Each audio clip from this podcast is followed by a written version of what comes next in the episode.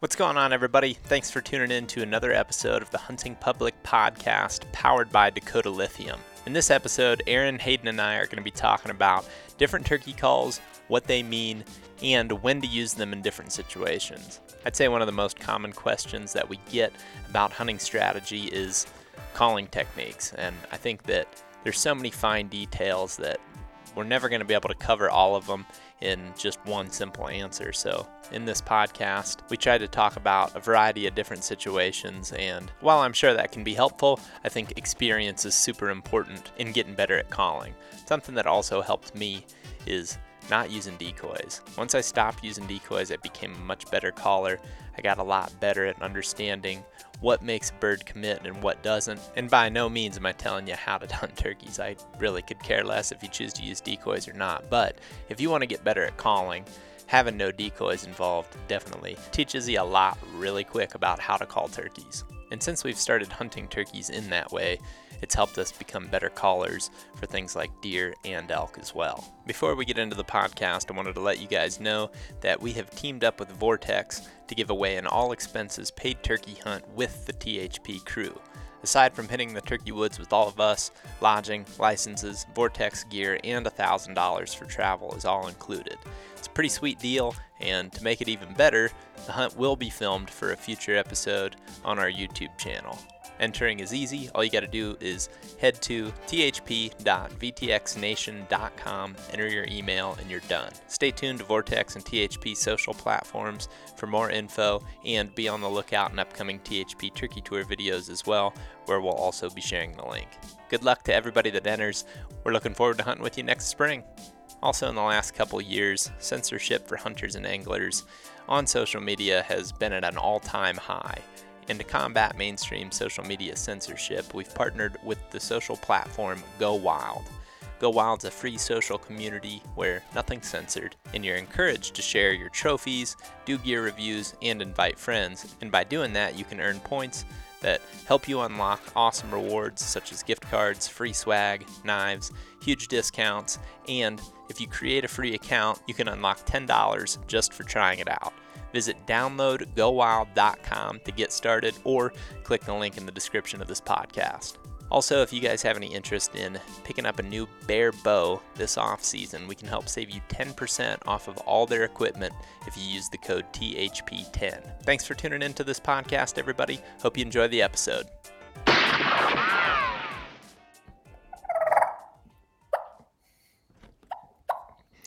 And here y'all can hear that we've got a live hen purring and clucking. Listen as she feeds along through the timber. Oh, we're we're live. oh, sorry, we were just watching a hen feeding through the timber, y'all. You're just watching a middle-aged bearded man yelping on a call. so we're live, and we're going to be talking about um, calling. Hopefully, a lot of situational calling. Um, if you guys haven't watched the video that Aaron and the guys did, oh, I don't know when it was. It's it's on the channel, but they talked a little bit about the like three main tips. I guess was the was the subject of the video. So we'll talk about some of that stuff, but also just going to be talking a variety of situations, and uh, I think even talking a little bit about just. I think we could quickly go through the different types of calls that we use and the sounds they make. And I guess I think to start, we should go with that. I think that's kind of what I'm thinking. Just real basic. Don't have to dive into too much detail, but the types of calls and just the ones that we use and the ones that we like. Warb, you want to start with that? Yeah, that's great. You mean the types of calls like uh, like mouth calls, uh, slate yeah. calls, glass calls, or the types of calls like different vocalizations we like to make? I think we'll do both, but just start with uh, just start with the different ones that we use as far as the actual call itself.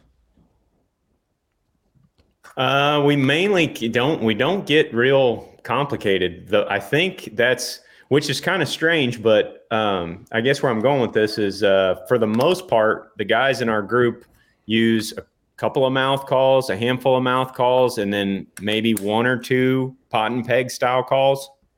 I mean, does anybody run a box? I mean, I I've, haven't for a long been time. years since I've ran one. I mean, we went out west many years ago during Spring Thunder days, mm-hmm. and I used a box call a bunch out there then, but I haven't used one since. I don't think, and I don't think anybody else in the group uses one currently. No, I mean, I used to use one when I was younger, mostly just because I had it and I packed it along. And my best Easier memory. What's that? Easier to learn a box call too. Like for yeah. new hunters, I think that's a good option for people who just want to get into it. They can get sounds that sound like turkey a lot easier on a box call than a diaphragm call. Yeah, you can you can get your typical box call and learn on it, and then some they used to have those little push pull calls, mm-hmm. and that's what I learned on. That's what I actually called my first turkey in with. I think in the spring was an old. I think it was an old Quaker boy push pull. Yeah, I was thinking about those before we started. I was typing out my little outline. I have you know everything typed out, and I was thinking about those, and I was like, man, I don't even know if anybody makes that thing anymore. But one time I called the turkey in on accident with a box call. I was sitting down and we were just making a field edge setup on some private that we used to have access to way back in the day. Me and my brother were young. My brother was sitting with my dad, and I sat down on my box call and I went, Yerp! and the tom gobbled across the field, and like they were just they were cruising, they were coming anyway, and they just sure enough came right in. But that was uh, that's the last time I even remember having one with me. So I think there there is a question on here. Um, Cashton Jones asks, opinion on a box call is it useful and necessary? I think that we all probably believe that they can be useful, especially on like windy days or if you're trying to just be really loud in like an open setting or something like that. Do you guys have anything to add to that? Yeah, I, I really like it a lot for windy days or, like you said, in an open setting, especially out west where you can get that sound to really carry a long distance a box or a crystal call, something that's just re- that you can get really loud with. I always, some of the old timers always used to pack around boat paddle calls out west that don't necessarily sound super realistic sometimes when you're up close, but they're so high pitched that the sa- the sound will carry really, really far. So yeah, I mean they're great. I mean you can sound like a real hen with a box call. Mm-hmm. I mean, yeah, they're if you if you care for it correctly and you really learn how to run it well, those things are just deadly. But it's just personal preference, I guess, why we don't pack one around. I don't pack one around for that reason you mentioned a minute ago, Zinger. It's like I don't want anything, I don't want to sit down and have something go like mm-hmm. that. But I mean, there's ways to mitigate that, obviously. Right. Just. Yeah. Yeah. I feel like we started, we all start, well, I started doing it because you did it all the time using these crystal calls. And I feel like once we switch to that, there's just there's the ability to go soft and super loud on those, which you can do on a box call too. So I think just you know switching to this is just really what we've all kind of done, and I mean, just seems a little bit more manageable, and I think we all just enjoy running these types of calls the most.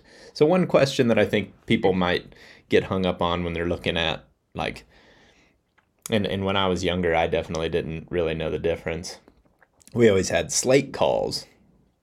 Warb, do you have anything to like really differentiate a slate call and a crystal call? Because they're they're the similar style, obviously, but they, they probably have some differences. Uh, slate call, I think, is a little bit easier to condition crystal. Like with those crystal calls, you'll see us with those conditioning stones, and sometimes those things are really loud, and you've got to scratch the heck out of the surface on a crystal to sort of condition it so that it sounds better. A slate call, you can just use those little Brillo pads or some really fine sandpaper, just barely rough it up, and that'll do the trick. And slate calls are super realistic. You can get quiet, you can get loud also with them, but I feel like there's just a little bit more versatility in the crystal than a slate. I love a slate call though. Like I've considered throwing one in my vest, you know, and Mike makes that little cluck and purr pot, which is super realistic slate call. It's just you can't get loud with it. It's purely for soft talk when you're really close. But it's it's very very realistic for making those soft sounds. So if you're a guy that likes to pack a lot of calls with you and be able to throw a bunch of different stuff in the mix, a slate call, a crystal call, that purr pot, that's those are all really good options. I mean, there's nothing wrong with a slate call. Those are the main differences, though, is the conditioning part. I'd say. I also think these, at least, what what made me gravitate towards going this route was when I was watching you use the cherry, the cherry classic back in the first couple years we were hunting together. I just felt like it was so sharp. Like you can just cut that thing and it just cuts through wind and timber and you can just really make it sound so much uh, sharper, I guess, than the slates can. I mean, you can find, you know, you can find it on a slate sometimes too, but just consistently, these things cut, man, and that's that's what I like about them. Yeah, it blows through the wind. I mean, and and through dense vegetation and stuff, you can just get. I think it's just a little more versatile because, like you mentioned, you can get quieter on a crystal call if you cup your hand real tight to the ports on the bottom of it. Mm-hmm. Um, so you can you can deaden that sound in case you want to get quiet or yelp quieter or, or purr, cluck, or whatever. But when you really need that thing to reach out there, you can put a lot of pressure on that peg and pop that thing, and that sound just blasts through the environment. And, and let me tell y'all what, it's a little life changing when you watch Warb stand on top of a hill on the road for the first time and just yeah yeah yeah yeah yeah yeah yeah yeah yeah yeah, and one gobbles like six miles away, and you're just like, okay, that's something maybe I need to get my vest because I was like, I'd never really seen anybody do that. You know, we we just always the guys that I learned to turkey hunt from didn't have that that style of call or the ability to call that way. You know, not the ability to just sit there and cut on it so hard, and that's when, you know, not only is it is it uh, like I said loud and cuts through a lot of ground and wind, but it also you're like if you can learn to cut like that, it certainly can fire up a gobbler from a long way away. I think which I definitely learned definitely learned that from going with you because I had never done that before. The echo effect is what I'm always listening for when it whether you're using whatever call you're using. I mean mm-hmm. locator or whatever. Uh, if you if you're cutting on a mouth call and you don't hear that sound echoing in the distance, that sound's not traveling that far. Yeah. But if you get on that crystal, or, or that's why we do the coyote howl, that's why we do the owl screech, is because that high pitch, when you do that and you hear that th- that sound bouncing off of hills in the distance or, t- or trees in the distance, then two or three, four seconds goes by, and then pow, you hear him gobble way over there. That's what's happening. Is that sound is is uh, bouncing off that stuff because it's getting much further. Yeah, but, that's that's definitely uh, definitely a good way to put it. I never really thought about it that way, but it's like if you don't hear the echo, you know it's just getting drowned out. It's mm-hmm. not making it anywhere. Yep. Um, any other types of calls? I mean, trumpet and wingbone are ones that I have listed as well. We don't. None of us really use those though. I mean, Catman does. Great. I just don't really know how to do it, to be honest. yeah, I mean, take some practice. I don't know much about it either, but I, there's some guys that are great with them. Some guys love tra- taking a tube call with them. Mm-hmm. Um, and those things can be super realistic and super loud. We just are kind of minimalist as a group. I mean, and that's why I said this is kind of strange because all of us kind of have our own little quirks and our own personal things that we like to change. I mean, kind of with the M2 vests, if you look at those, they all look different now because we've all sort of personalized our own to fit our each individual styles. But as far as turkey calls are concerned, we don't really pack very many with us. We don't get too crazy with that. I usually take more than one striker because I seem to forget strikers a lot in the woods. so it's nice to have one in my truck in the glove box and then a two in my vest in case I sit down and forget it. But something that I pulled out just to remember to talk about was another thing that I learned from you, Warb, was lighting the end of your striker with with a, a lighter. So I always have a lighter in my vest now. Just take that and heat up the end of your striker, and sometimes you can't. It's like you can't get anything else to make it sound right, and then you put that heat on it, and it's like immediately sounds better. And my guess is is that it's just because of getting it warmer, you know, or like you, you dry out that moisture. But I don't know. Seems to work. I don't either. I just know like if you char it with the orange part of that flame a little bit, and then you go to cutting on it, it'll just grab the surface way better. Yeah, definitely, definitely seems to work really well.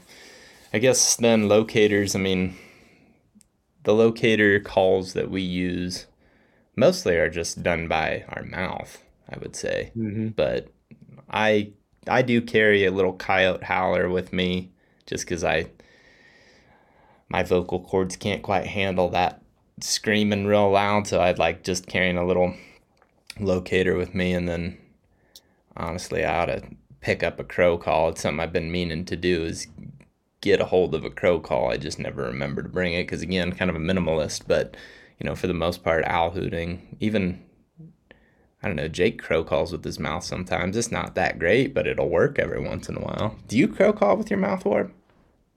Nah, I practice it some, but I don't do it very often. Your owl hoot works so damn good. Uh, you don't have any reason to. well, I mean, sometimes I feel uh, feel like it'd be nice to have a crow, but I used to pack a crow call around in my old vest, but I haven't been taking it the last couple years. It seems like every year I take something out of there that I've had mm-hmm. for a long time, uh, just to getting to bringing less and less stuff. I used to pack an entire box of shells in my vest when I was younger. It's like five to 10 shells in there. And then I went to five shells, and now I've gone to three shells. And a couple times in the last few years, I just take two. oh, yeah, like, two. I'm two. starting to get a little risky, I think, with that. yeah, been there.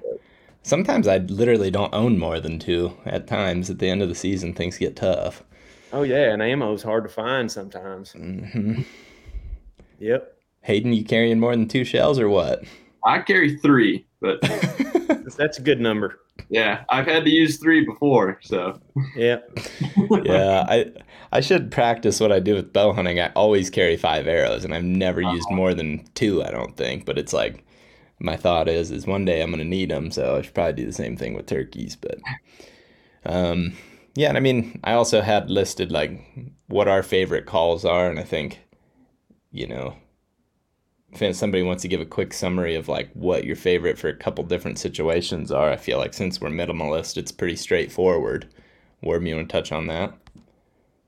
Um, I like that combo cut mouth call. Whether this one? I mean, uh, no, that I like that one a lot. That's the alpha, but I like the I like the hybrid combo. The echo.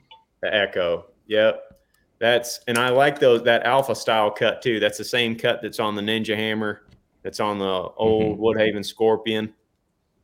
I really like that one, but the the hybrid combo is what I'm calling it, I guess, the Echo. I don't know if you guys can see that reed style on there or not. Probably not real well, but it's similar to it's similar to that uh, alpha that you have, except the cut side uh, the this side of the call right here mm-hmm. is wider, and there's a little notch at the top of it, and that gives that that gives that top reed just slightly more room to rattle, and that that's why you get more of the back end yelping, like the deeper tones and the rasp with this that you don't get out of the alpha. So I like I like this style. This is the style I used to blow all the time when I was going to contests. Mm-hmm. I mean, I would make you know two or three hundred of these with different uh, different reed styles, different spacing. I'd mess with my side tension and my back tension with the reeds. I mean, going way, way overboard. But that's my favorite mouth call. And then, like that, this other one is that is oh, I can't remember which one this is. Jackhammer. What's that, Hayden? Jackhammer. Yeah, I think it is a jackhammer. I think you're right. It's in that Woodhaven next level. And it looks like a bat wing. It's just kind of a side, I guess almost an angled back wing. But I like bat wings too. Those are also some of my favorites. But anymore. I just pack that that hybrid combo and then that cherry classic or that THP crystal and that's it. I might I might pack more than one of them. I would definitely recommend that. Like I usually take three mouth calls with me, and by the end of the hunt, I've used all three of them. Because if you use one all morning and you're working a turkey a bunch, and you're the type of person that likes to keep it in your mouth the whole hunt, what it, what happens is, is that saliva gets in there on those reeds and that soaks them up, and your call starts running flat, and it's it's not near as crisp when they get that way. So I like to take it out and then put in a fresh one then let that original one dry out for a couple hours, and then you put it back in, and it's got a lot more life in it. Yeah, but, that's that's what I was gonna say too. Once I once I find a style that I like that season, I've usually been blowing one like this one, for example, is the one that I've been using the most at home, and I'm not hunting right now, so like I'm I'm using this one like my off season call.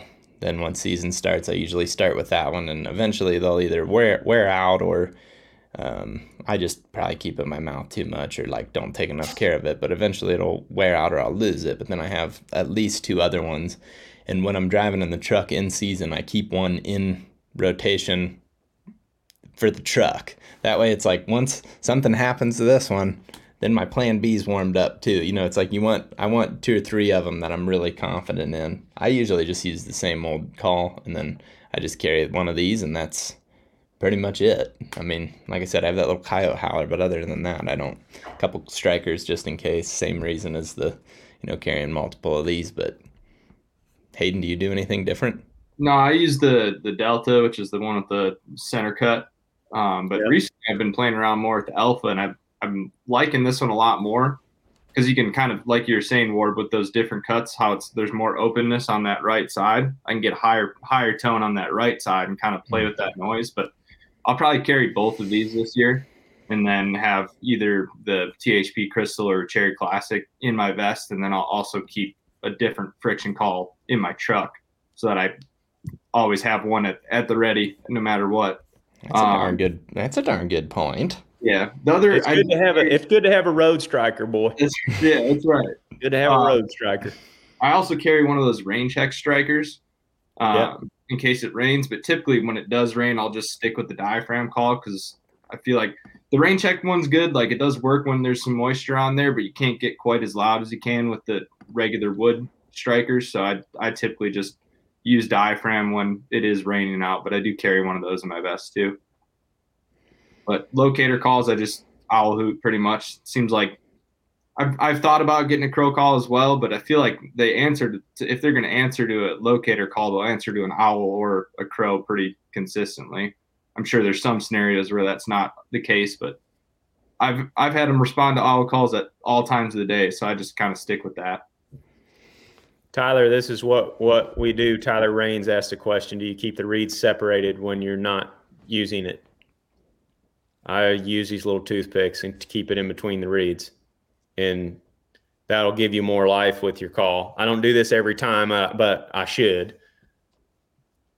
I don't do it every time, and sometimes if you maybe noticed me sitting here going, I just have to sit there and dig with my tongue until I. It's good practice.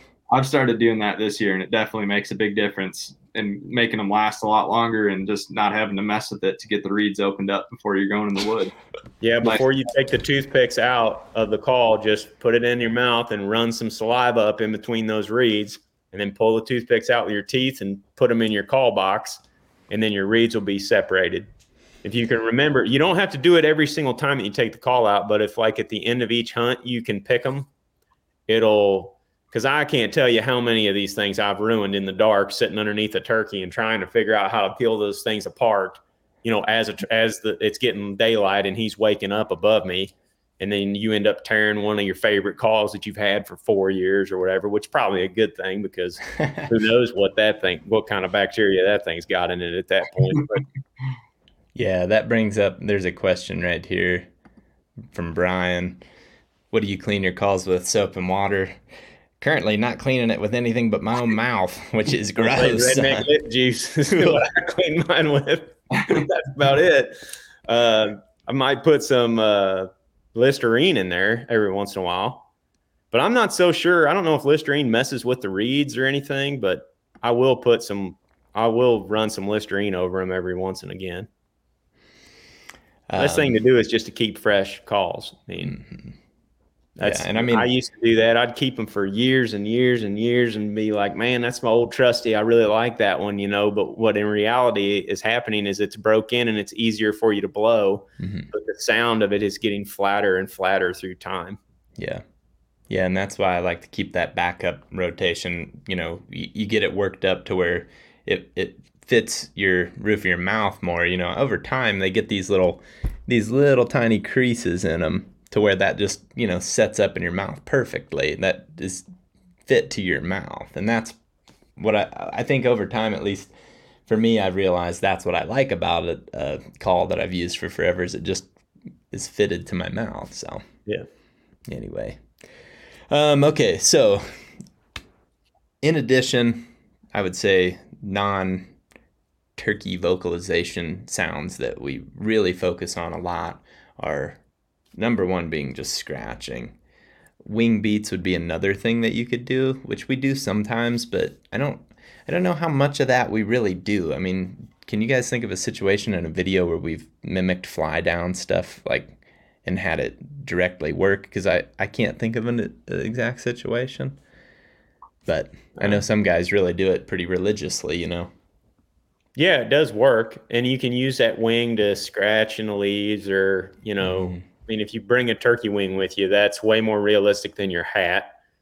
Um, although the hat does work, I don't know. It just it's it's probably kind of like scratching in the sense that you're just trying to kind of paint that picture to a gobbler of real wild turkeys over there because that's what you're doing when you're scratching in conjunction with calling you know turkeys are turkeys ears are tuned to hear that and they're it's the same way you got to think of it from a turkey's perspective if he's two or three years old he's been waking up nearly every day and hearing other turkeys fly down around him so that sound is natural and something that you could throw in for sure uh, it's just like you said zinger it's not something that we necessarily mess with a lot Yeah. And I think kind of along those lines, we'll talk a little bit about some situations now. I feel like it's a good kind of transition because we could talk about some situations in which you maybe would do that. So, also, if you're listening to this live right now, if you have any specific situations that you'd like to hear us try to cover,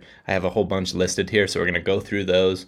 And then I'm also you know, saving your guys' questions over here too. So we'll try to circle back and answer those. I know there's some about like the leg and everything, and we'll we'll kind of cover that. But to start, we're just going to kind of go through some situations that I have listed here. So I think how we should do this is um, I'll read you guys a situation. You guys give me kind of an answer of like some of the things that you are factoring into the decision when making these calls. So I don't think there's necessarily going to be an exact answer for all of them, but you know, thinking of different uh, factors that you would consider in these situations. So, first one is kind of the ideal situation. You roosted a bird last night. You're going in this morning, and you know that you're probably going to get within 100 yards of where he's roosted. Daylight comes, and he starts gobbling right where you expect. What are some of those factors that you read into about how and when you should call in that situation. Mm, I don't know. When I when I get that close, I'm usually real conservative and not calling a lot. Like I'll and I'll most in most cases I'll let the bird wake up and start doing his thing first. Like I'll let him start gobbling on his own, maybe even for several minutes before I even make a sound. And if you're real close, you know, there's all there's always a debate on whether you should call to him on the roost, not call to him on the roost. I don't know. I, we do a little bit of everything. So it, it kind of just depends on the turkey and what the situation that you're dealing with. I mean, if you're mm-hmm. dealing with a bird that is heavily pressured that you've been hunting for several days and he's not wanted any part of a turkey call, then I don't know that I'd be turkey calling a bunch to him if you're sitting underneath of his roost tree. But you know, if you're just in there on a standard morning and there's a turkey gobbling right above you, probably doesn't hurt anything just to throw in a few light yelps and clucks and whatnot. My, my the biggest the biggest thing that I'm thinking about is where's he going to fly down and can he see me from that spot when he hits the ground? And when he pitches down, a lot of times they'll pitch to a location that is easiest for them. You know, if they're off the side of a point or the side of a ridge, often they'll pitch right to the to the top of that ridge or the side hill of that ridge. And then if they're just out of sight, that's when I'll pour it to them. That's when I'll that's when I might actually, you know, cut make sure that he really hears it.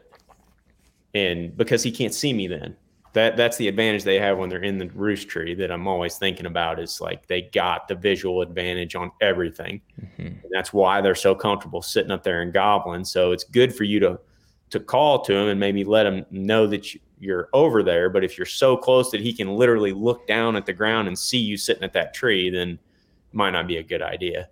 Yeah. I think that that's always probably the top priority or top factor, I guess, is yeah, what can he see? Because it's like if you start calling too much, he's just gonna look down there. And I've even seen where, you know, you can call too much too early and then they'll just stand there and want to see something and they don't necessarily spook but then they just like either lose interest or just will never fly down because they never see that hen calling. Because like you said they just can see the world. I mean think about how much more you can see in a tree stand versus being on the ground in a lot of situations especially early you know and like what you'd be able to see in an early turkey season situation. So he's sitting there being able to see forever. Now as the season progresses or if you can get on a good edge or something where you know you can kind of cover yourself a little bit better or he's just out of sight or maybe there's terrain between you and him then you know that maybe changes a little bit Hayden, do you have anything to add? Yeah, there's like a couple different scenarios. I was thinking about our North Carolina hunt last year when you shot that bird, and I think like we called that him a fair amount off the roost, but I think one of the mm. keys it was it was enough where I guess the reason I have I, that pulled up, I could show that real quick snippet right now if you want. Just, to preface it, I, the reason I think that bird came in right off the roost to us is because we were on that bird the night before, and we were calling at him and had him pretty close to in range. So he already had in his mind that there was a hen over there. And I think like I, this is just a theory I have, but I think that they typically know if there's hens roosted around them, or at least have a pretty good idea of it. Like that specific bird thought there was a hen roosted there, so he was a lot more likely to come to that spot.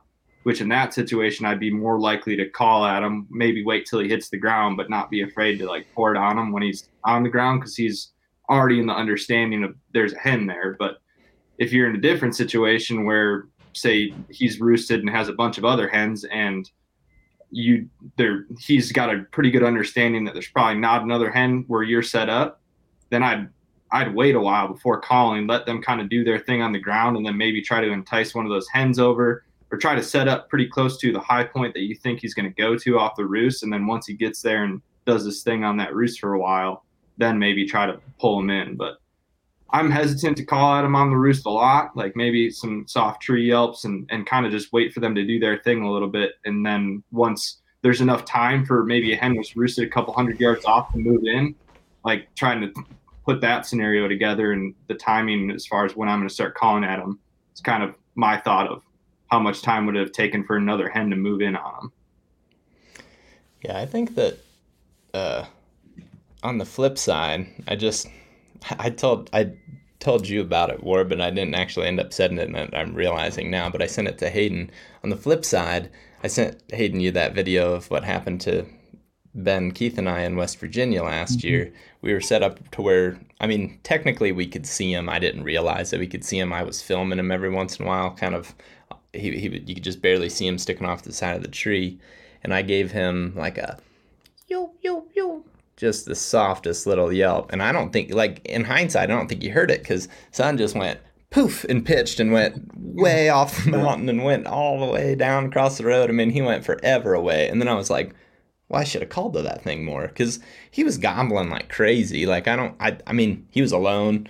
he gobbled on the roost the night before. That's why we knew he was there. And it was just like, dang, I, I wish we would have called to him more. But we Hayden brought up the example of um, calling to him off the roost and um, that North Carolina example.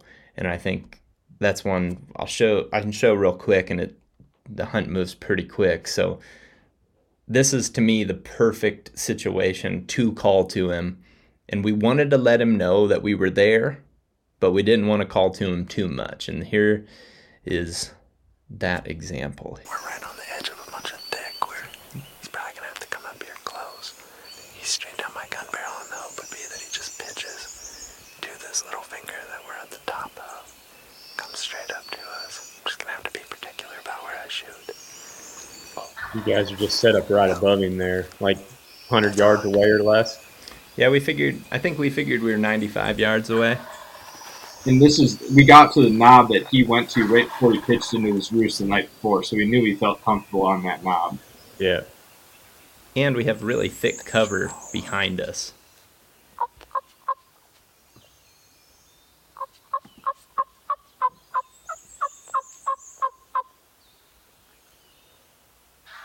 And he responds too, so that confirms Yeah. that he heard it. That's tree yelping too. That people, uh, when Hayden was using that term earlier, that's what hens do in the morning when they first wake up, and gobblers too. Is and like Zinger, you were just yeah, you're still doing that tree yelping. It's morphing into a plain yelp now that he's on the ground.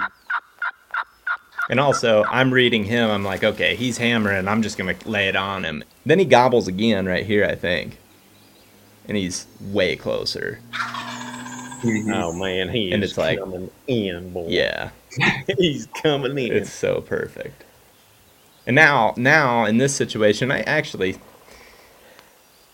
what I liked about this is like, I'm like, we got so much cover, and Hayden and I talked about it. It's like it's gonna be hard to shoot, but like he's gonna have to come right to us. And he was so fired up the night before. He was hammering, you know, obviously when I was calling there, and he ends up walking to, I mean, oh about man, as close as I love that Yeah. semi-thick cover. And I we had also that. like a little disturbance behind us, whether it was wind or, or whatever, I don't know, but there's just thick behind us and he's, you know, coming right up through it. Oh man, We'll like just he let got it play out. We'll just let it play out. Oh gosh, I love it. Oh, hey, boy.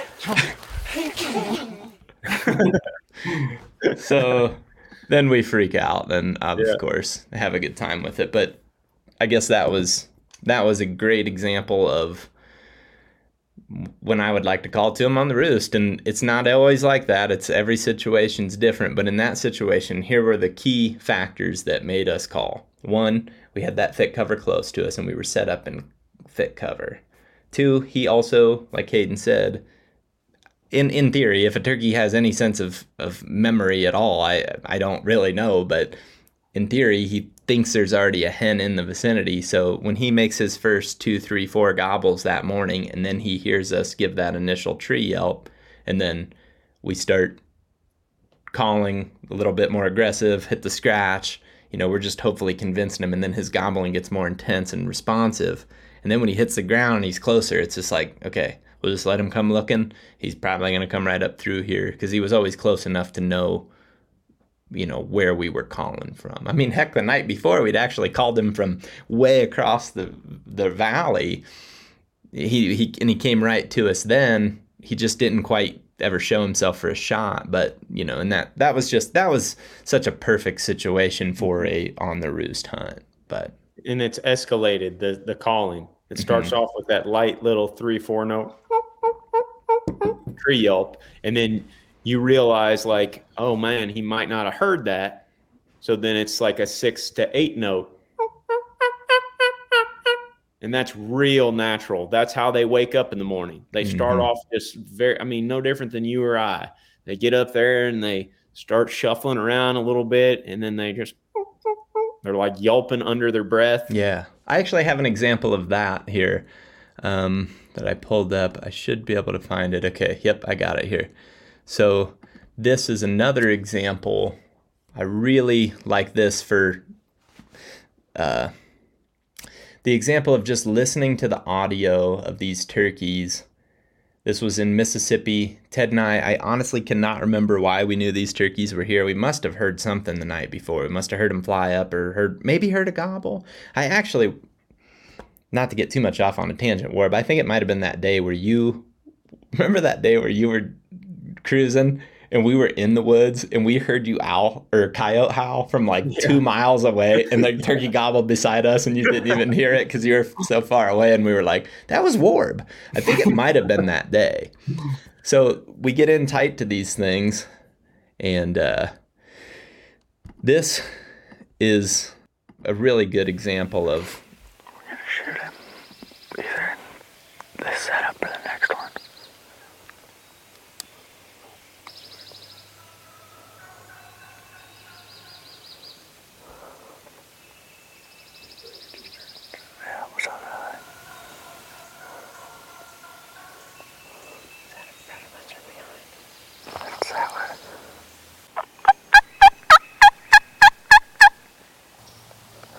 punks never gobbled. So now they're on the ground. If you look closely, you can see their red head. You can see the hens, and then you'll eventually see the red heads. But what was really interesting about that one is they never gobbled. The only time they gobbled that day was when a tree blew over, and they shot gobbled to that. You could hear those tree yelps though in the background. Tree yelps blending into plain yelps.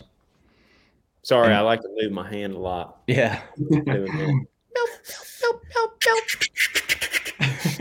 But they, but they never. You would have never known those toms were there. The only thing that we heard was those tree yelps, and I think that's just a good way to talk. You know, to learn about turkey communication. I learned so much on that hunt. It's one that I reference all the time, as far as just not losing your confidence too. If you think there's one there, um, you know, we didn't hear them gobble that morning. Again, the only way, and he actually ended up missing one of those turkeys, but there was three longbeards in there strutting with a group of hens. They never gobbled, and that hunt, I just constantly reference the memory bank from that one and just think, hey, just because they're not gobbling doesn't mean they're not here, because there was three there, and you know the drumming and all that. We just hung with that and that was that was a super fun hunt and it's funny memory that ted ultimately missed him but it happens.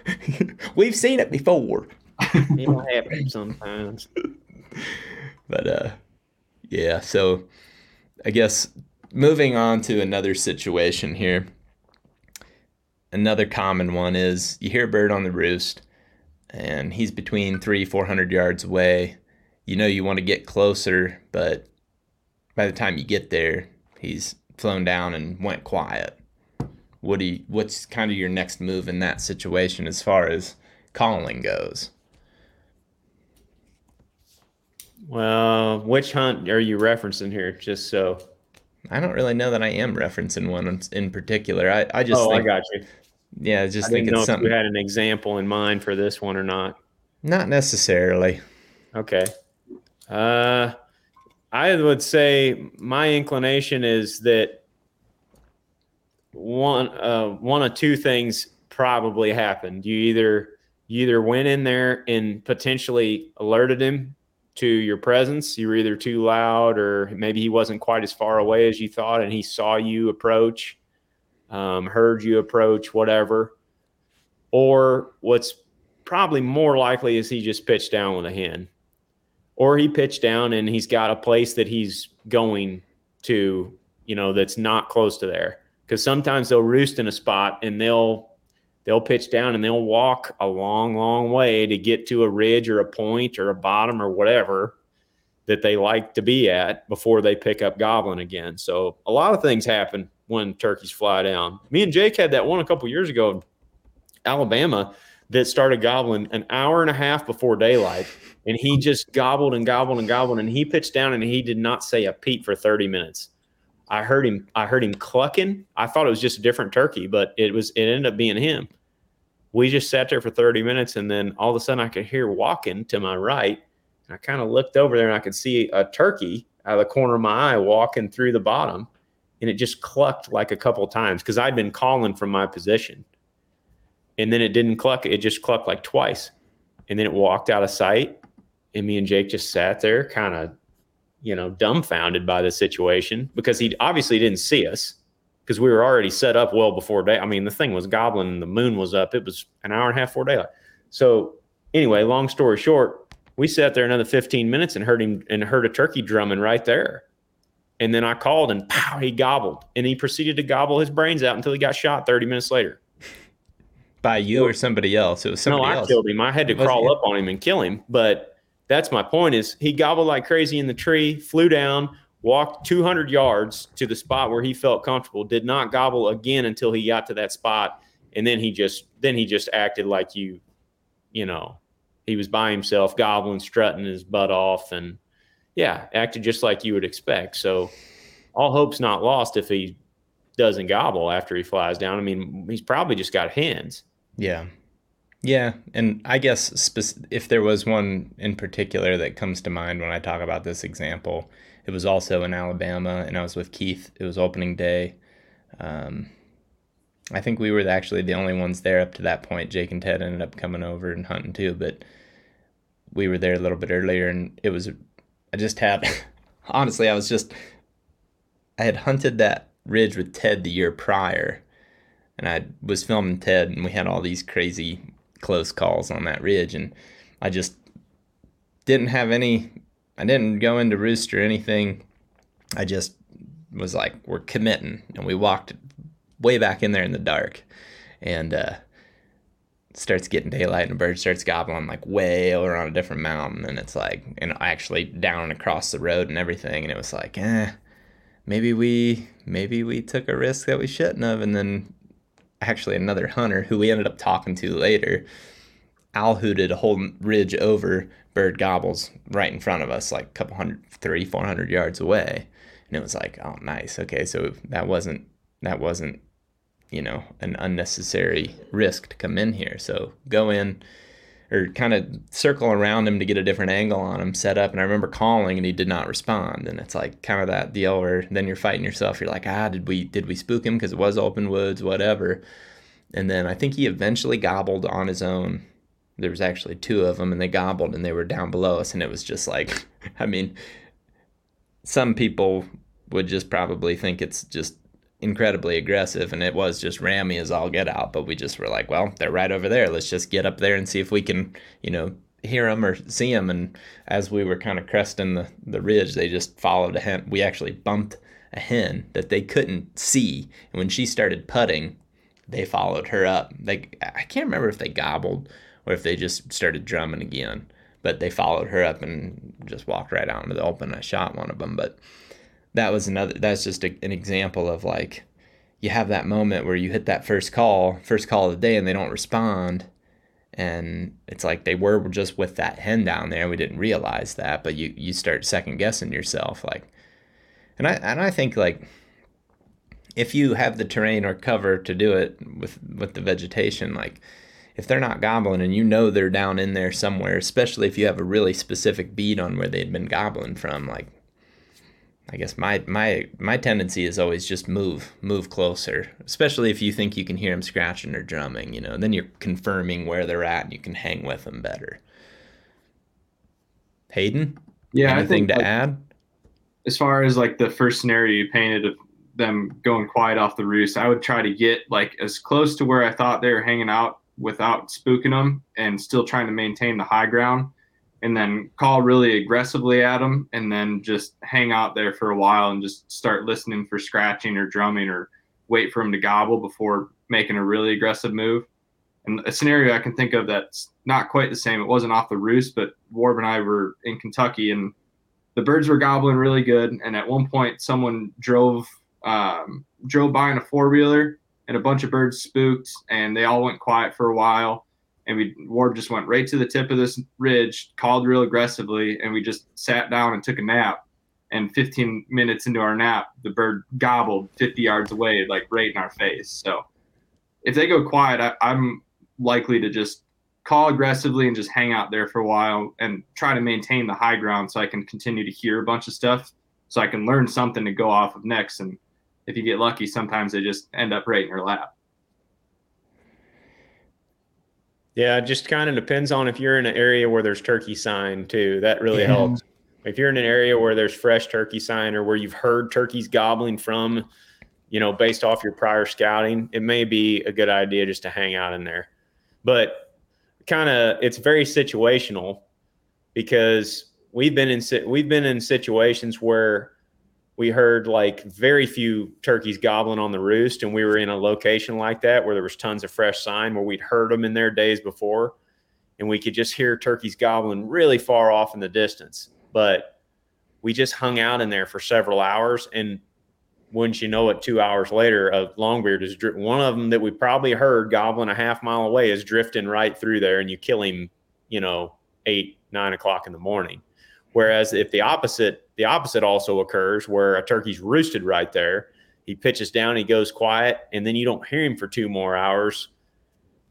Like uh zinger was saying a while ago you may need to you, you're not hearing him because he's either got hens and is totally shut up he's still within earshot or what tends to happen more often is he's still occasionally gobbling he's just left that area he's just moved and if you're not moving towards him or the direction that he's wanting to go, you're not going to hear him. You know, if he goes up and over one ridge, he's on the ground now. Day winds are picking up. You may not hear him, especially if he's facing away from you, walking the other direction.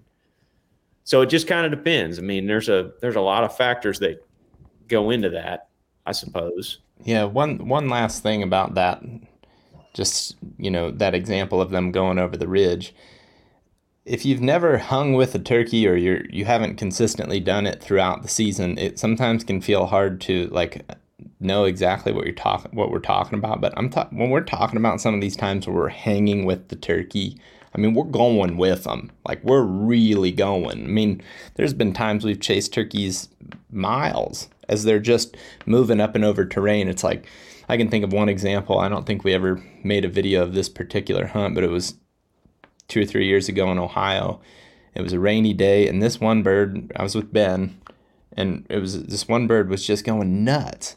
And it was like he would gobble, gobble, gobble, gobble, gobble, and then all of a sudden you wouldn't hear him, and you'd realize that he was over the ridge. And Ben and I just kept chucking over that next ridge. We never got him. He actually went all the way through a huge piece of public and ended up on private. But you know, until you hang with one like that, sometimes it's it's hard to even comprehend like how much they can just pick up and go, especially when they got a place in mind or they've got a crew, you know, kind of like a deer in a way. It's not usually as as as far, but like a cruising route. You know, if they're looking for those hens, they may just be going up and over those ridges, you know, no problem. Um, another situation that I feel like is is very common. You make a move on a bird, you get set up, you feel like you're close enough, you're you're in pretty tight to him, you feel like you're in his bubble 80 to 150 yards. And he's gobbling, but he's not moving. What are some of the things that you consider or change or do in that situation? You want to go ahead or you want me to go? I think if you're if you have an extra person with you, running a drop back caller can work really well in that situation because then it makes the tom think that the hen's leaving. Um, if you don't have somebody with you, just try to start directing calling away, or go completely quiet on them for a period of time and just maybe scratch and do some light light clucks and whatnot. But um, yeah, if you, if you have someone with you to drop back call, that seems to be the most effective scenario. And we may honestly try all of those things that you just said, Hayden, over the course of like an hour while we're working at the turkey. And if none of those things work, then we'll move. Like that Ohio hunt I sent you Yeah. earlier, Zinger. That was Yeah. one where he was he wasn't gobbling a lot, but every time we would call, he would answer. Do you want me to can I play that one? Yeah, you I can. feel like this is a good example of like moving and continuing to reposition on a turkey. Yeah, if you bring that video up and, and start scrubbing through it, I'll show you where our first setup is at. It's right there, actually. Like, yeah, he answers. He's 200, probably out right there, and Go much closer. he just, Sound a lot louder that time. Yeah. like I said, we couldn't get much closer because those woods early in the season, the woods are real open. So me and Ted fart around here, make multiple setups, and call, and this thing's answering. Yeah, I mean you can hear him. He's interested, and he's gobbling up into the day. Like this is 10:30, 11 o'clock in the morning.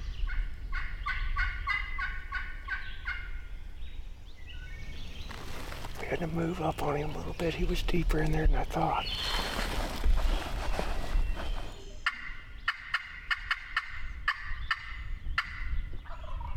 Oh, He's just he's gobbling, and he's just right there in that bottom, just off the point of that ridge. But if you scrub forward now, um, I don't think that. we eventually set up on that thing and we sit there for 45 minutes and we basically do everything that you were just saying hayden. Like we go through all of that stuff and in ohio you can only hunt till noon. And it's like 11:45 and this thing ain't coming so we're like we got to move. We got to we got to go tight to him. We made a big loop and we got he was in a bottom so we dropped the creek made a big loop and got directly above him on that ridge. And we got as close as we could without hitting a turkey call. We just listened to him gobble and would hit him with an owl hoot to keep him gobbling. I think that's a good a good point. Like, if he's gonna gobble at a certain point, just let him do that and make your moves when he's doing that. I mean, yeah, I really like that. Well, he wasn't coming. Mm-hmm. So you see, like now that we're in position real close and the strategy's changing.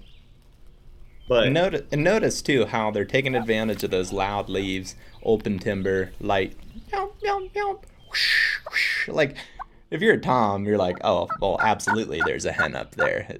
At least that's my thought.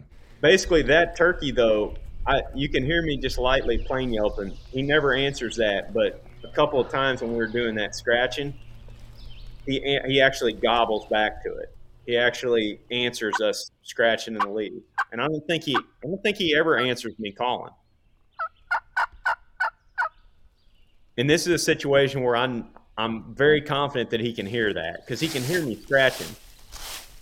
I've had him gobble at scratching, yeah, a lot, almost more sometimes than, like you said, they won't hit, they won't gobble at the call, but they'll gobble at that scratch. Especially when you get those leaves that are that dried out. Like obviously in this setting, the sun's blasting that hillside you guys are on, so you're scratching that's carrying through that open timber. Yeah, and he's just right off that point below us. Like he's within 80 to 100 yards. And then I thought I heard him drumming, and boom, this is when he pops up. And I almost didn't kill him because I was in a bad position. He kind of Mhm. swerved us to the left, but he comes in dead silent. Like he stood there in that bottom in the same spot for two hours, gobbling where he was comfortable. And then when he decided to move, he doesn't gobble. He just is walking through the leaves and that's all we heard. And then I heard the drumming, and boom, he pops And- up right there. Sun come up. Uh, it's a miracle we didn't get picked off, but I, I don't think they can see as well during highlight with all that contrast in the woods. I don't get busted near as much. It seems like when you got that sun up and you got those shadows and stuff. Even if you're in the sun, Okay. Look at that, son. Yeah. And like he's not coming in nervously looking. You know, he's he's coming up there because he he's positive a hen is there. Like he he's looking for her kind of, but you can see he's still he's still throwing up full fan and strutting through there. He's not nervously walking along, popping in half strut, and then doing that periscope head. He's Uh, you can definitely, at, at least through my headphones. If I don't remember, if when I watched this the first time, if I remember how much you can hear that drumming. If you're listening to this through headphones, you can really hear that. he's that. close too. Mm. I mean, he's real close. He's. I, I didn't think we were going to get him because that tree in the way. I had to make a last second move to kill him that I didn't think I'd be able to get away with. But Oh, it's just so beautiful. Should we just cut everybody off right here before the shot and just make them go watch the real video?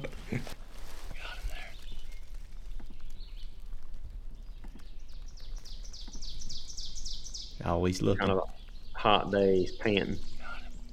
He looks so cool. He looks. He just like his head's so huge. Oh! Flat. Yeah, and then the complete loss of Awesome. Awesome, awesome, awesome. any brain function for a few moments. But yeah, that was scratching, ninety percent scratching that killed him, and just mm-hmm. repositioning. And I think like a a few seconds after that, Ted cuts to my phone, and it's like eleven fifty five or something. Like we had just a couple of minutes left, and that was it. But that's what ultimately got him to broke was just a, a change in position, and it wasn't a small change in position. It wasn't like moving up fifty yards or we'd already tried all that. We backed off and we made a huge hook to try to get on the complete opposite side of that turkey and then get as close as we could. And then we and then we hit him with that light yelping and scratching, and then he, that's when he broke. I think that a hang up that like I had when I was younger, for example, and and this kind of goes with any of these situations, is I would just get too afraid to to make a move or too afraid to um, like leave a setup or whatever, and it's like obviously you have to have cover to do it, but if you're playing it safe and you make these loops around them, a lot of times it's it's what it takes to shoot the turkey. I mean, you look at the whole list of successful turkey videos that we have over the years, and there's very rarely one where it's like that very first setup or or we just walk into the woods, sit down, and call one up. You know, it's so much moving and strategy and and how we're moving that I think, um, you know, that makes a big difference. Okay, another. I'm gonna give a couple more because I got I just got a lot of these situations here. Um, okay, so you can see a tom out in an opening, like a field or a clear cut. You don't have decoys, or you're choosing to not use decoys, you just want to call the turkey in. How do you approach that situation? And maybe you play it different if he's got hens versus he doesn't. But let's just start with the example of he doesn't have hens. Is there anything you do in that open field setting? Because I feel like that's something a lot of folks probably deal with. Drop back caller, like Hayden was mentioning, back in the timber, 30 yards, 40 yards or so. Just keep in mind where you're at and what he can see, I would say. That will be my first instinct anyway. Because if you're if you manage to get right to the very edge of the field and you're you've got pretty open woods back behind you that he can see down and into from a high point in the field, well the pretty good chance he's going to hear you calling from that edge and then he's going to go to his high point in that field where you're visible and he's going to stand up there and strut and gobble and look down in those woods for you. But if you can send a drop back caller back like what Hayden was saying, that's back in those woods just far enough to get him to commit to the edge, then you might be able to kill him. But in a clear cut Zinger, that's a little different situation where you might have some tops out there and stuff that he's occasionally getting behind. If there's a little rise in the field or something, anything that's going to block his view from you. And I've found that sometimes, sometimes it won't work. They'll just, if you don't have a decoy out there, they're just going to go to that high point and stand there and gobble because they should see you. But occasionally, if there's a if you got a clear cut for example or you got an opening with a few shrubs and trees and stuff in it occasionally when he walks behind one of those things and you call at him that could pique his interest enough to come out the other side of that tree and come to you a little bit further or come out the other side of that you know blow down or whatever it is that he's at or that little fold in the field or rise in the field. And if you work them in um, like that, like you would in open timber almost, then they may continually get closer and closer and closer to you, just creeping in there to you. But it also depends on your, you know, and what you're doing in that situation is you're you're trying to call very purposefully when he cannot see your location, even if he's blocked by just one tree. But the I guess the situation is also determined by the makeup of the timber that you're in. So if if for example he's in the middle of a field and you're along the edge of it but the the timber falls off behind you and he's got to come to that edge to see down in those woods, you might even if you don't have a drop back caller, you might turn your head with a diaphragm call and point that sound back in those woods. That's what Thrash did um, with Luke in Mississippi Mhm. on during that youth hunt when that bird comes all the way Mm-hmm. across that field. It's like he's trying to to send that sound back in the thick brush behind him, so that Longbeard's got to come in and he's got to work that turkey across there. Like he's got to continually call at different points as that turkey's coming in. But the advantage is that you that you have is you can watch the thing's body language. And you can kind of see is he strutting? Is his head white? Is he looking for me? Is he interested? Or is he just pecking around out there? Or every time you call, does he just get further away? I mean, you can you can not only hear him gobbling at that point, you can actually see his demeanor, which is helpful. Yeah, I have I have a, another example of this just that I had popped up before. I was with Keith and Whitney actually, who you may be here doing the dishes in the background. I sent her a text, so sorry. Uh, It's all good, y'all- man. If y'all can hear that. But- um, here here is a good example of that. Basically, this bird is out in the field and he's been alone. We saw him. Um, we saw him from the road, and right now I'm whispering to Keith like, let's let him just go off the field to where we can't see him. She's still in the field, but he can't see our position in this corner. So I hit him pretty hard just hoping that he fires off. And when he does that first time, it's like we haven't made any noises up to this point. So now we're scratching. We hit that call loud, and sure enough, you know, he starts gobbling and coming right back. Now he had just went out of sight. We hit him with that call, and boom, he comes right back. And it's pretty fun to watch his reaction and looking because he knows right where we called from. But you'll see him start to ease his way back in here. And he's just too far for Keith to shoot him right out of the gate, but this is also a funny turkey too because he had what I don't know, you know, I don't want to say the wrong thing technically speaking, but what I would call beard rot because he was definitely a big old, big old gobbler. Had big spurs and a full fan. But you can see his beard super short. Pretty funny. So this is the part where he's now he's officially like, okay, where y'all at? And you can just tell by his body language. And I mean, I don't think this is gonna work with every turkey, but man, this son was fired up. And booyah. Oh, and see, That was a fun one because uh, that was like Whitney's first time ever turkey hunting, and she wasn't hunting, but she was tagging along. She was literally sitting right there by Keith as that turkey came back across there, and just watched him blast him. But that was a unique situation again, where we have a turkey in a field, we don't have decoys, and we want to call him back to us. And in that situation, we just let him work off. And I mean, it's tough when he's out there. Trust me, it's tempting to let loose calling on him. When I was younger, man, I can think of ton- tons of times that I would just yo yo yo yo and just call call call, and he would just stand there and look. And you know, I guess the approach is drop back caller or set up off the edge a little bit or just continue to reposition until you can get an, an, another example would be um, the one I shot with Grant in Pennsylvania. That turkey, people had seen him. He's right off a paved road. People knew that turkey was there. People came in on him, came in on us.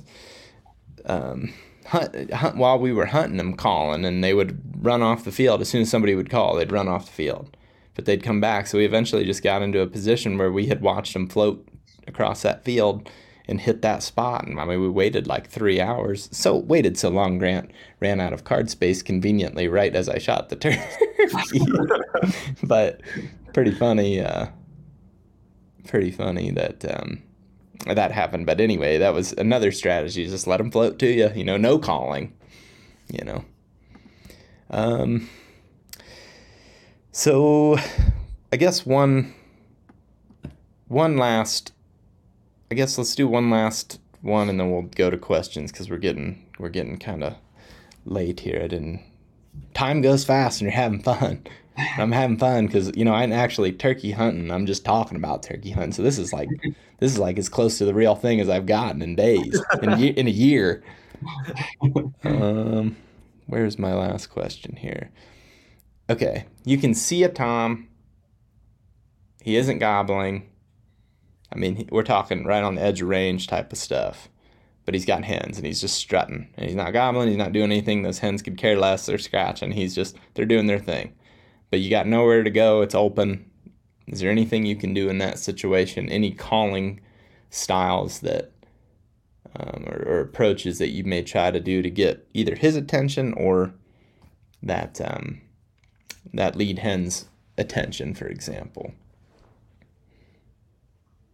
Yeah, if she's she's do you want to sorry, Hayden. I feel like you were getting ready to say something. No, you're good. Go ahead. All right. If she's calling, I would be trying to mimic her or piss her off in some way, shape, or form. Like uh, if she and if she starts she starts yelping and answering you, I would focus more on her than I would the gobbler at that point. And and see if you can pique her curiosity enough to come in. The problem is, is this happened to me and Miles last weekend. It's like, man, when you got when there there's hens in the mix and you call the hens to you, you have to get the hens past you in a lot of situations to be able to get that thing close enough to shoot. Because more often than not, the longbeard's going to be trailing in the back in full strut. You know, sometimes when sometimes toms will come in with hens but the toms are gobbling and they're actively coming to you even though they have a hen with them. That's a different scenario. And they'll come in with dragging hens behind them. But in this scenario that you're talking about Zinger these things are henned up. Like they're focused on that group of hens that they have. So you got to be hid extremely well to be able to get her up there and keep her around long enough for the toms to sort of catch up if you if you know what i mean. Um, yeah but there's there's a number of other things you can do too. It, an advantage in that situation, if it's dry enough, is you can hear that flock of turkeys. You can hear them walking in the woods and scratching in the leaves and occasional drumming um, to where you might, if, if you got a direction to travel on them, you might just use the terrain to your advantage and try to get in front of them best you can and we've killed a bunch of them doing that just slipping in as tight as we can to them and trying to get in front of a of a flock of birds. Or just laying with them until the until they drop those hens and start gobbling again. There's a number of different things you can do. Um, good thing in that scenario on public land that i like I, I like to have a hen up turkey sometimes on public land because they're not attracting other hunters. They're not gobbling so most people just hang it up and head to the house whenever they're whenever they're done. But if you're tight enough to them where you can keep track of that flock and stick with them the whole time, you might be able to kill them. Or you're going to be there handy when he drops them and starts gobbling again, where in in that moment when he's vulnerable. Hayden, yeah, I mean the scenario I can think over the hunt, I guess that's kind of similar to that. We granted we couldn't we didn't see the the tom and the hens, but that hunt in Illinois last year, we roosted that bird on that that that knob, and we ended up calling that lead hen in, and she ended up picking you guys off, but you guys calmed her down by calling at her. I don't remember exactly what you I think you just like clucked at her and, and just kind of made her question herself. So those birds didn't end up leaving, and then eventually they, the whole group ended up working around that hillside. But trying to bring a hen in, and then if they do catch you, try to make them a little bit confused and, and think that maybe they were mistaken when they got scared if they do bust you. Yeah, yeah that's that, what happened to me and Miles the other day. The there was two longbeards and three or four hens, and that lead hen was and I'd come back over top of her, you know, pop, pop, yah, yah, yah, yah, and she's just coming the whole way. And you can occasionally hear him gobbling behind her. Yep. And she eventually rounds the corner and starts coming up this little side hill towards us, yah, yah, yah, yah, yah, like that. And she gets right up there to 20 yards. Lead hens at 20 yards, second hens at 35, third hen and two gobblers are at 55. And those gobblers are just full strut, not a care in the world. And that hen busts us and puts. And she does the same thing that that happened in that Illinois hunt. Yeah. Um, she putts and she turns around. She does not run off. She just goes back to the other turkeys Mhm. and then she stops right there. But so do they. And I could not get them to come another 10 yards. And that's what we needed to kill them because they were at 50 ish. And Miles is shooting two and three quarter inch number nine TSS out of my 20. And I want to, I want to make sure that he's going to have a good, clean opportunity at one. Yeah. So I think there's there's more yards. But I think there's a good lesson in that Illinois hunt, and one thing that we're not gonna get into it too much, but that putting thing, like not panicking in that moment. Like I had one hunt pulled up that uh, is also very similar to that, where Ben and I were in a spot where I had heard a turkey the day before with Keith, and then Keith went home, and Ben came and, and switched places with him, and it was our last day in Tennessee that 2020 season, and we had kind of given up. Honestly, we were like, well, you know, I had actually. It's that whole deal where the gun didn't go off that one morning where I had my stupid GoPro clamp on the action. Anyway, we had kind of given up and we were just talking about how pretty the timber was and you know Ben's a forester so he's nerding out over the woods and all of a sudden this hen starts putting at us. And I didn't even have my gun loaded and we were just kind of up against the bank of a hill. And she starts putting and I just started yelping. And as soon as I started yelping he gobbled and he was right on the other side of that bank of the hill and curiosity got the best of him. Even though that hen never stopped putting the whole time he eventually popped around. He was out of strut. He'd strutted the whole way around but then as soon as he got out in the open with us, he was kind of like, "Ooh, maybe I shouldn't be doing this," and he shouldn't have. But when we got him, but like that was one of those deals where it's like putting in that situation, or at least at most situation. If it's a Tom doing it, I don't. I usually don't call. If it's if he's putting and getting out, it's over. But if it's a hen, a lot of times I try to call right away. That's that's worked well for me. Like in that situation, just yelp, plain yelp, yelp, yelp, yelp, yelp or maybe cluck back to him, but make some sort of noise back to him as fast as you can because it may save that gobbler's. You know, he may not panic yet. sometimes they're clucking Mhm. and it's a i mean sometimes they're putting sometimes they're clucking it's hard for me to tell the difference but often whenever they pop into an opening and they feel like they should see another turkey there Mhm. they're they'll start clucking Mhm. or if they see something that they're not familiar with they'll start clucking Like Ben and Zach standing you- on the logging road. yeah so if you go to calling to them it calms them back down i mean that's that's what calms turkeys down is other turkeys nearby that aren't spooked Yeah. Yeah, and then I guess in that other situation of like totally henned up turkeys, the other example that I had was that one uh, couple seasons ago. Keith shot one minute before a close. That thing didn't gobble for hours, and we just kept moving, hanging with him, hanging with him, and like finally, that was the one, probably the most drunk I've ever seen a Tom. I've never seen Tom act quite like that. Once he got in that trance of strutting with those hens, I mean Keith, Keith, or I mean he waited till he'd go behind trees and stuff, but Keith just straight plowed through, crawled through Greenbrier, Briar with him, you know, 40 yards away from. He was probably 45 yards away from us, and Keith crawled about 35, 40, 35 yards somewhere in there, and shot him one minute before the close. But it was just I I'd never seen anything quite like that turkey. Just completely, he was just so fixated on those hens that nothing mattered around him. Didn't matter how much Yeah. noise we made. I mean, at one point I gobbled through my yelper, just and he didn't even flinch. And it's just like, if that's the case, just gonna have to keep adjusting on him. yep All right, we'll kind of go through some of these questions um, to kind of just wrap this up. And sorry, guys, we kind of maybe got long winded, um, but hey, having fun. Um, okay, so PG Honeybees asks, what up pg how about hunting, calling in high pressure areas when there are other hunters calling constantly for an hour and then leaving? How do you call to turkeys that are quote unquote call shy? Uh, sometimes they're just those people that are calling. They're either not sounding like hens that are, you know, real hens, or what happens more often is those turkeys that get pressured. They eventually develop patterns where they'll go to areas of that property where they're not getting messed with. Often it's away from the pressure.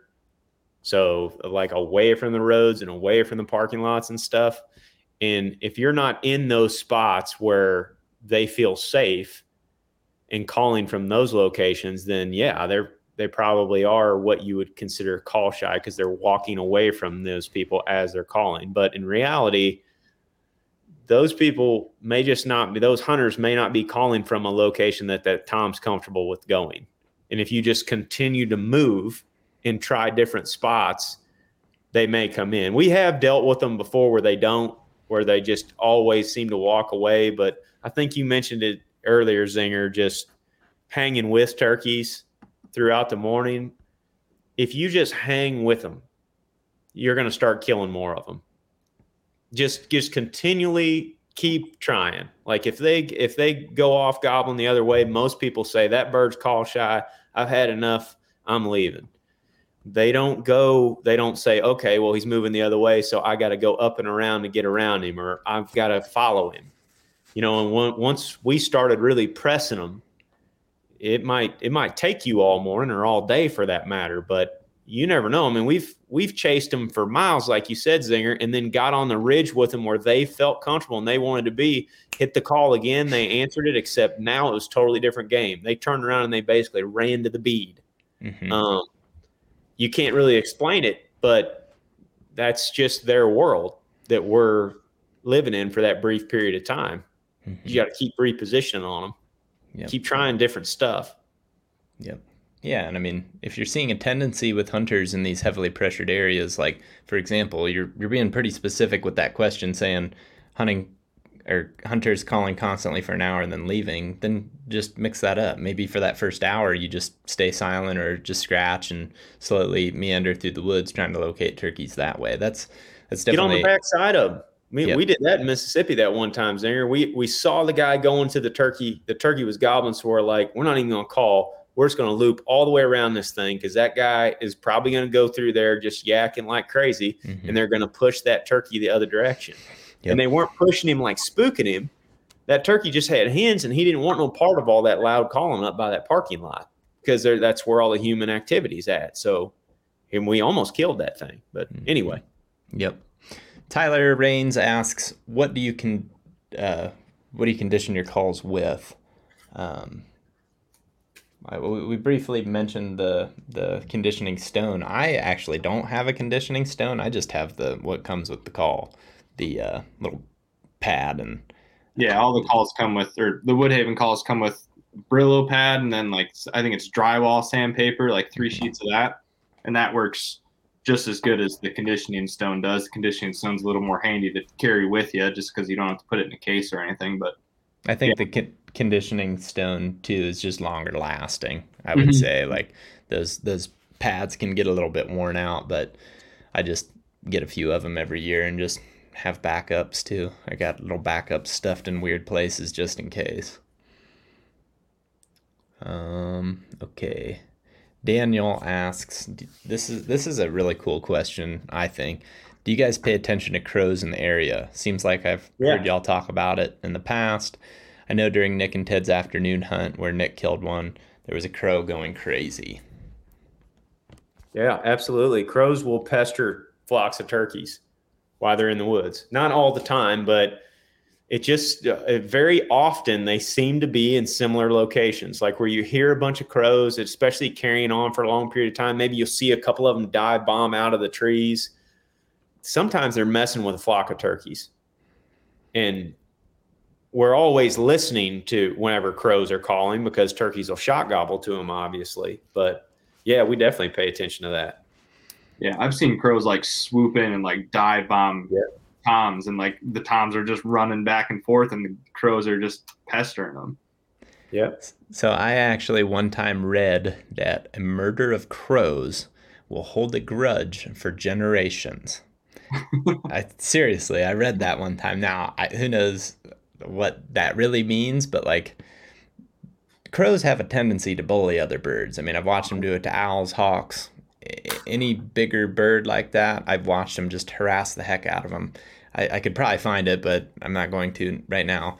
I filmed, or one of us filmed in Mississippi last year. Owl or uh, crows going crazy on top of an owl, and the mm-hmm. owl would sit there and hoot, and those crows would fly right, you know, zinging past it. Another time I was hunting with Ben in Kentucky and looked up, and these crows had a hawk or an owl, I couldn't tell, pinned against a tree. It's crazy. So if they're doing that, especially if they're in the direction that you think that Tom might have went and he went silent, definitely like consider moving that direction. It's certainly helped us a lot. Mm-hmm. Okay. Once you have a gobbler's attention, how do you determine the cadence you should keep calling at to reel him in? This is, I feel like, something we could go way into, but I guess I'll give you a quick spiel of one perspective. One perspective is like what we had in that example that we showed earlier, right off the roost. If a bird responds and he's like pretty close, you know, consider what I would consider in the bubble, 150, I guess depending on the setting, but 150 or closer, maybe 200 or closer. If he gobbles and it's just like he responds right away, I might just lay into him. A lot of times I do. A lot of times I'll get him. I like my favorite way to call ever is just hit him once, start subtle, you know, few note yelp or whatever. If he gobbles to it, ramp it. If he gobbles again, ramp it. And then if he does two or three in a row, just cut, cut, cut, cut, cut, cut, and then go into a yelp. And if he gobbles that last time, I'll just be like, okay, son, come on. but it doesn't always work that way. But, you know, it's kind of like take the temperature of him. If he's hammering back to you, let him have it a little bit, especially if you're confident in your calling. Um, but if he's not, then Change it up. Yeah, change it up. Like if he doesn't hit that three note yelp right away and I know he can hear it, then I might just completely lay off for a while. It's, that's a very situational question, I guess, and we could probably talk about that for just an hour straight. Which I'm not. We won't do that. Um. Okay, a couple of these would be answered already. Michael, we use toothpicks to keep the reeds separated. I just break off the ends of them so that they fit in the box. They also make reed separators if but I mean the cheap option is definitely go toothpick. So here here's one from H Hunter. What happened to Zach's leg? So tore my ACL, had ACL surgery March 13th. Um, doing physical therapy right now. Um, things are definitely getting better. I mean, I can walk now without crutches, so that's nice. I just got the clear to ride a stationary bike with no resistance, 10 to 20 minutes. That's not that fun, but it's something. So I'm, you know, taking advantage of that. I went on my first recreational walk today. I walked like a little little circle, uh, the park across the street from where I live, and that was that was kind of nice to get out and do something. But just got to take her real easy. I can't walk more than a mile. Can't walk on hills. Um, and just doing exercises to get my leg strength back at this point and really feeling good about it. The first couple of weeks were pretty brutal, but feeling after the surgery. Um, but you know, swelling's gone down, stuff like that. I can, heck, I'll show y'all if you want to see it. There she be. That's wicked. It's a bigger scar than I thought you had. hmm That's wicked, dude. Yeah, and there's, I mean, Looks like it's better than it was. oh yeah, it's like definitely swelling and better. stuff going down some. It's definitely better. I mean, it's it's too hard to show you without the without the taking the brace off and moving the camera around and everything, but it's definitely a lot more manageable than what it was. I mean, I'm not, you know, fighting for the through the pain anymore. It's just, you know, if I move it too Oh. fast, it hurts. But you know, You'll be back. elking We'll, we'll be we'll be back. We'll be You'll back. be elking. Yeah. yeah, that's the, the the real hope is that I'm just really okay for the fall hunts. Like, you know, September on is the hope, and you know, I, I mean, I definitely want to get out and turkey hunt some, and I know I will, but it's gonna be limited still. But the hope is is that like by deer season for sure, I want to be feeling good. So just trying so hard not to get too worked up about not being out there on the road with the guys because it's definitely it's definitely tough. I mean, definitely have my moments where I get frustrated for sure. Don't get me wrong. Don't get me wrong. There's days where I'm pouting. Ask Whitney. uh, here's here's a question. Ty Ty, I believe I'm saying that right. Asks, I know it's risky on public land, but do you ever use a gobble call? Sometimes.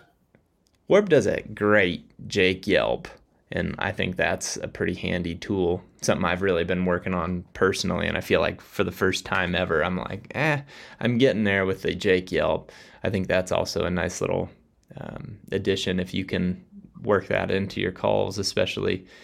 Um, yeah, if you've got a hand up gobbler or something, just Jake Yelp or Gobbler Yelp, just something deeper with three notes a lot of times. And there's a lot of examples and videos that we have, as I'm sure you can search other videos as well. Just that yo, yo, yo, yo. You can also gobble. I used to use a gobble call. there for a while, we were gobble call crazy, son. We were using that thing like crazy on public land. This is prior to even Midwest Whitetail days. Dude, we loved that thing. Like all of a sudden it worked the first time and we called one all the way across the field and it was just like, this is the greatest thing ever. But then I guess over time Sometimes you just worked good. yeah, and like I I think to a certain degree, sometimes you do something like that for a while, and then you're just like, okay, I don't, I don't want to use that anymore. And not to say that it doesn't work, but definitely, uh, yeah, definitely is a good tool to have if if you're willing to use it. Um, Yeah, gobbler yelp is killer, man. That's just a it's just a lower pitch, longer, drawn out yelp with fewer notes. It's like a hen would be going. Gobbler yelp would be like gawk gawk gawk, mhm. or just gawk. Like he's almost in between a gobble and a yelp, and he doesn't really know which way he wants to go. Yeah, and a lot of times I think the be- uh, one of the easiest ways to recognize the timing of it is they'll do it a lot of times when a tom will gobble. So, for example, if you've got a Jake that's kind of following around, he's kind of the lookout. You know, he's the one that's not strutting, or even the tom that's not strutting. A lot of times when that tom will gobble, almost immediately, it's like it's it's oh, like a oh. shot gobble, but they'll follow with that three note deeper yelp. He'll mm-hmm. do the same thing if he's strutting too. So Yep. be listening for that in the woods. If you if he's not gobbling and you can't hear him drumming, you might catch that occasional gobbler yelp. And if especially if it's at that if it's at that frequency where it's just like and then you know a minute later that's a Jake or a Tom answering a gobbler strutting Yep. a lot of the time. that happened with uh, the hunt that I posted earlier this winter with Colin. If you Yeah. listen closely, you can hear a Jake yelp in the background. And Colin saw the other bird, and honestly, it never even registered to me in the moment that that's what it was. I was more worried that we were going to get busted sitting there. But if you listen close, you can hear it. Like when I watched it a year later, I was like, oh, yeah, there probably was a Jake back there yelping.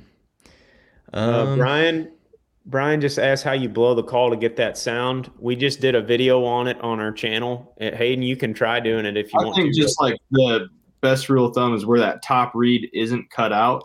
Yeah, trying to push your air over the part where there isn't the cut. Like the part where it's cut is where you can get your higher pitched notes, and where it's not cut is where you can get those lower notes.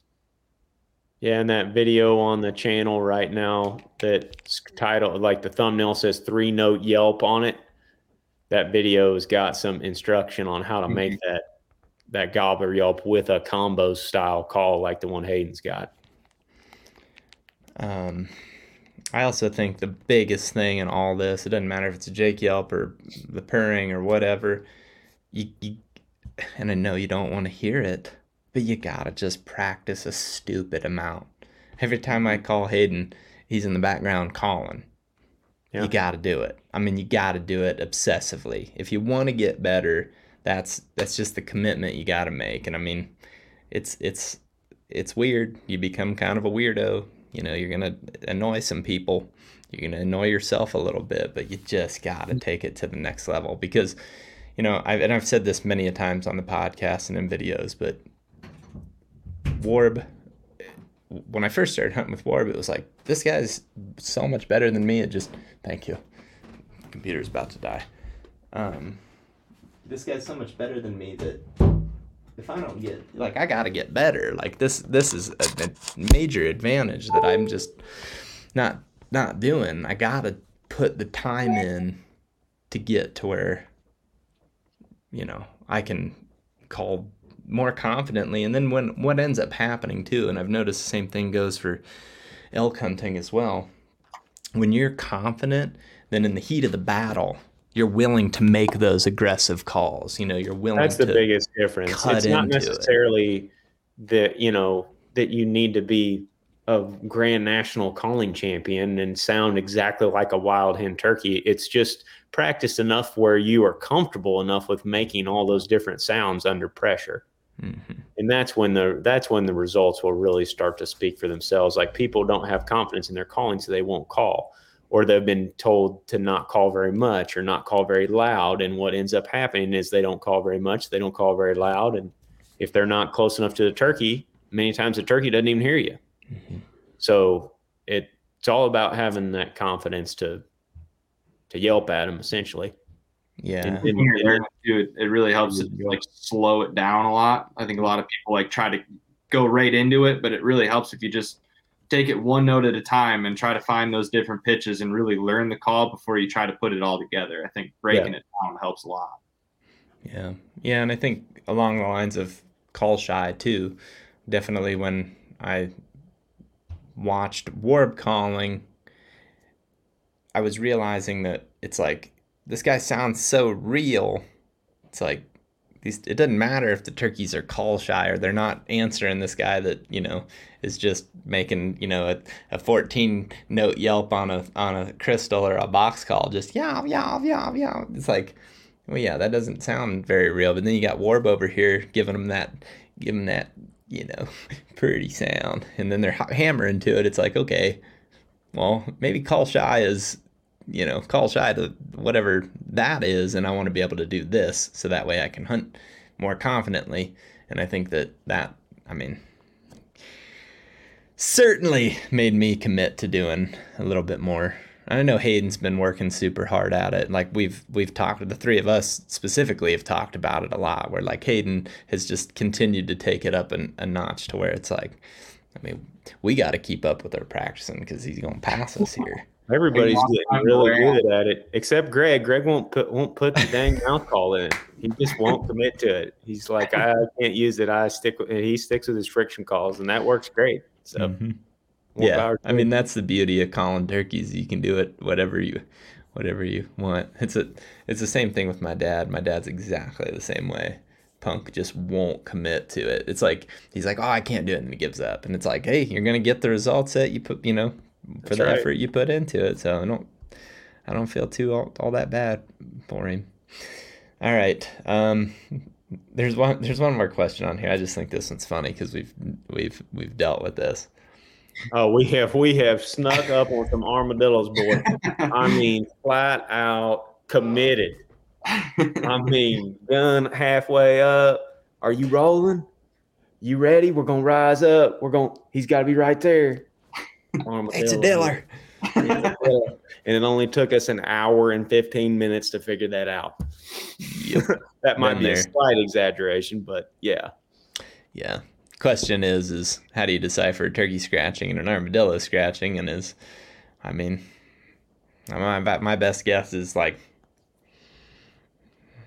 I don't know. I mean, experience maybe just listening real close to the cadence. Maybe you can start to tell a difference. I mean, there's there is a lot of times like a distinct whoosh, whoosh with a turkey where sometimes armadillo is a little more rustle, a little more scratch, but it's not easy to to tell. No, it's not. All right. Is there any other questions you guys want to cover real quick? I know we we've been at it for a while, so probably I got to get off of here. I Um, figured I figured it's probably about time. But if any of you guys got more of these questions about calling, go over and watch that video. We addressed some of them there. And then on our TikTok and on YouTube Shorts, we've had some other calling tip videos here recently as well. Like a lot of people have been asking about the cluck and purr. If you go to our Instagram, and I think it's on TikTok as well right now at the Hunting Public, we've got a quick tutorial on the cluck and purr with a mouth call. So, mm-hmm. yeah. And I feel like at any point, too, if, you know, if you did, if we didn't get to your question or we missed it, you know, the next one, ask away. I mean, we, we're going to be doing these as much as possible. I mean, like I said, I'm looking forward to it so much because to me, it's about, at the very least, Hayden and I, who we haven't been hunting yet, at least Hayden and I will hop on here and tell you about how we want, you know, how we want to be. but, we want y'all to be too. We miss you guys. Oh yeah, I know, I know. It's it'll be it'll it'll be here soon enough. Hayden Hayden's gonna be getting after it here soon, and next week. Yep, I'm looking forward to it. Yeah. So. Heck yeah. I guess uh, for anybody that's having a season starting coming up, good luck and thanks for tuning in, everybody. It was a lot of fun, and uh, we'll catch you on the next one.